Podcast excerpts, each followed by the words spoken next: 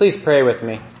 Lord God, we pray that you would speak to us tonight, that you would reveal yourself, Lord, that in the darkness you would shine your light, and that that light, Lord, would not be extinguished, and that it would be passed from each one of us to another, Lord, that so it would expand and spread through the ages.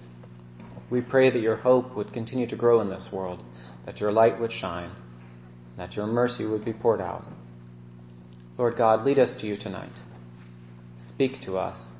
Reveal yourself to us, Lord, and help us to trust in you. And we pray this in Jesus' holy name. Amen. Amen. Please be seated. It is so great to see you all tonight. Thank you so much for being here. Now, as far as I know, there has been and continues to be an impulse among people that they want to be the first one to do something, right? The first one to climb a mountain, the first one to sail the seven seas, the first one to discover a new land. Now today the stakes are not usually so high, right? You know, it's probably something like I was the first one to discover this great taco stand or something. Right? And the first one of my friends to post it on Instagram. Right? So I've done the first right? Or maybe it's the first to go down the slide, maybe it's the first to climb a tree, the first to try a special trick off the swing, whatever it is, right? We like to sometimes be that first. Gives us this rush to be the first one there, the first one who's ever attempted it and survived. Right? I mean, that's what fuels the X Games and things like that and the extreme sports, right? In our lives, there's this desire to be first to try something, first to visit a place, first to be brave. The reality is, is that we're not often the first, right? We're not often the first. And long before we've gone to do this thing or explore this thing, God himself has been there. And we see that pattern being played out in the resurrection account from the Gospel of Matthew, right? Mary Magdalene and the other Mary, what other Mary is she? One of the others, right? One of the others. Probably Mary, the mother of Joseph. We're not sure though. I mean, you know, we'll just take a guess. We'll throw it at the dartboard. Maybe that's it. They go to the tomb as the sun is dawning on the first day of the week, Sunday. Uh, and then we have a massive earthquake. Right, and this earthquake has taken place because an angel from God has come down and has moved the stone from in front of the tomb and is sitting upon it. Now, that had to be something to see, huh? Uh, there were guards there who were there. They'd been placed so that none of Jesus' Jesus's disciples could get into the tomb and fake the resurrection, right? Because they were aware of the fact that the people were hoping for this. Jesus had spoken about it, and so they wanted to cut off the disciples at the pass and secure the tomb. So if they came to try to pull off uh, pseudo resurrection, that the guards would be able to stop them. But are the guards stopping this angel? No. no, actually they're, they're melting with fear. They're terrified.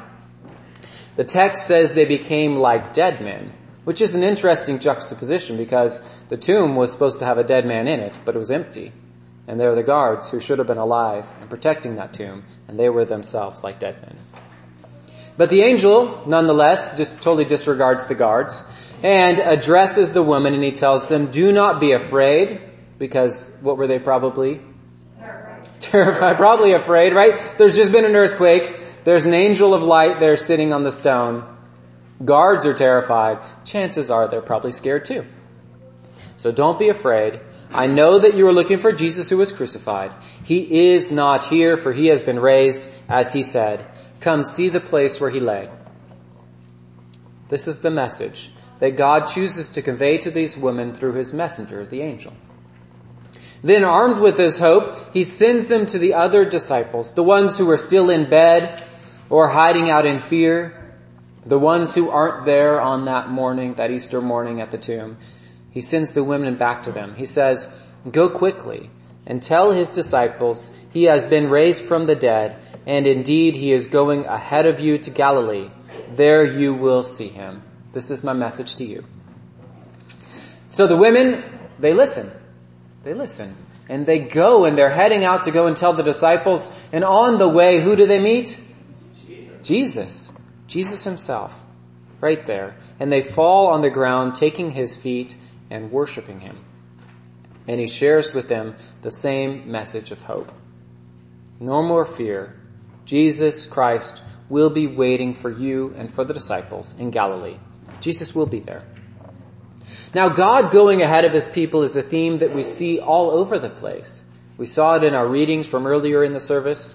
We see it in the account of the creation, the Red Sea, the uh, crossing through the Red Sea on dry land, the entering the promised land, the prophecies which are proclaimed throughout the Old Testament, the hope which is proclaimed in the Psalms. God is always before His people. He is always leading them. He is always out in front. He is always there before the people even think to arrive at that place. God is there. And more so, in this gospel account, we see that Jesus also meets them on the way. He will be at the location and he is with them on the journey too. God has not stopped doing that same thing today. God has not stopped going before us. God is not done on that Easter day. He didn't stop going before his people. He continues to do it today.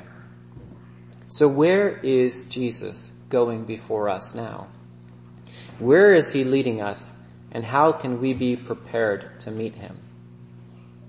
Now while explorers and hipsters might brag about who went where first or tried something first, the reality is that God is always there before us.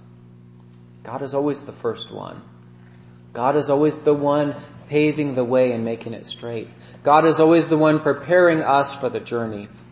And He, in Jesus Christ, has prepared a place for us and is preparing us for that place as well.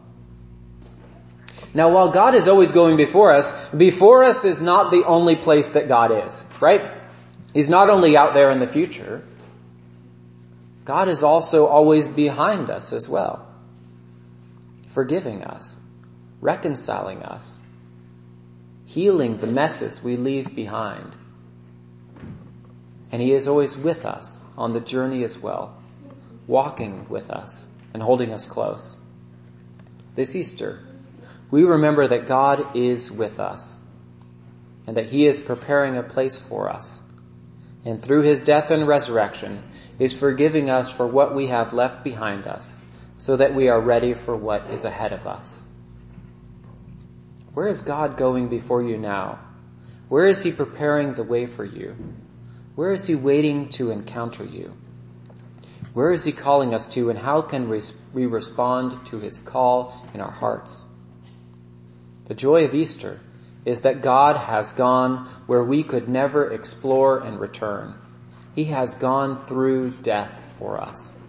And through faith in Him, He shows us the way through death to life. This Easter, let's pray. Let's give thanks. Let's study and let's ask God where He is leading us and for His grace to guide us on the way and to give us strength for the journey. Let's pray. Lord God, thank you for being the God who goes before us, the God who leads the way and prepares us for the journey.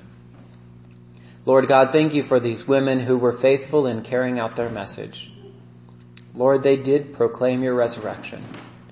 And through that proclamation, generations have been saved. We pray, Lord God, that you would help us to be messengers as well proclaim the message as we are on our way as well. Show us where you are leading us. Show us the way before us. And may we walk in faith and joy and love as we seek to follow you. And we pray this in Jesus' holy name. Amen.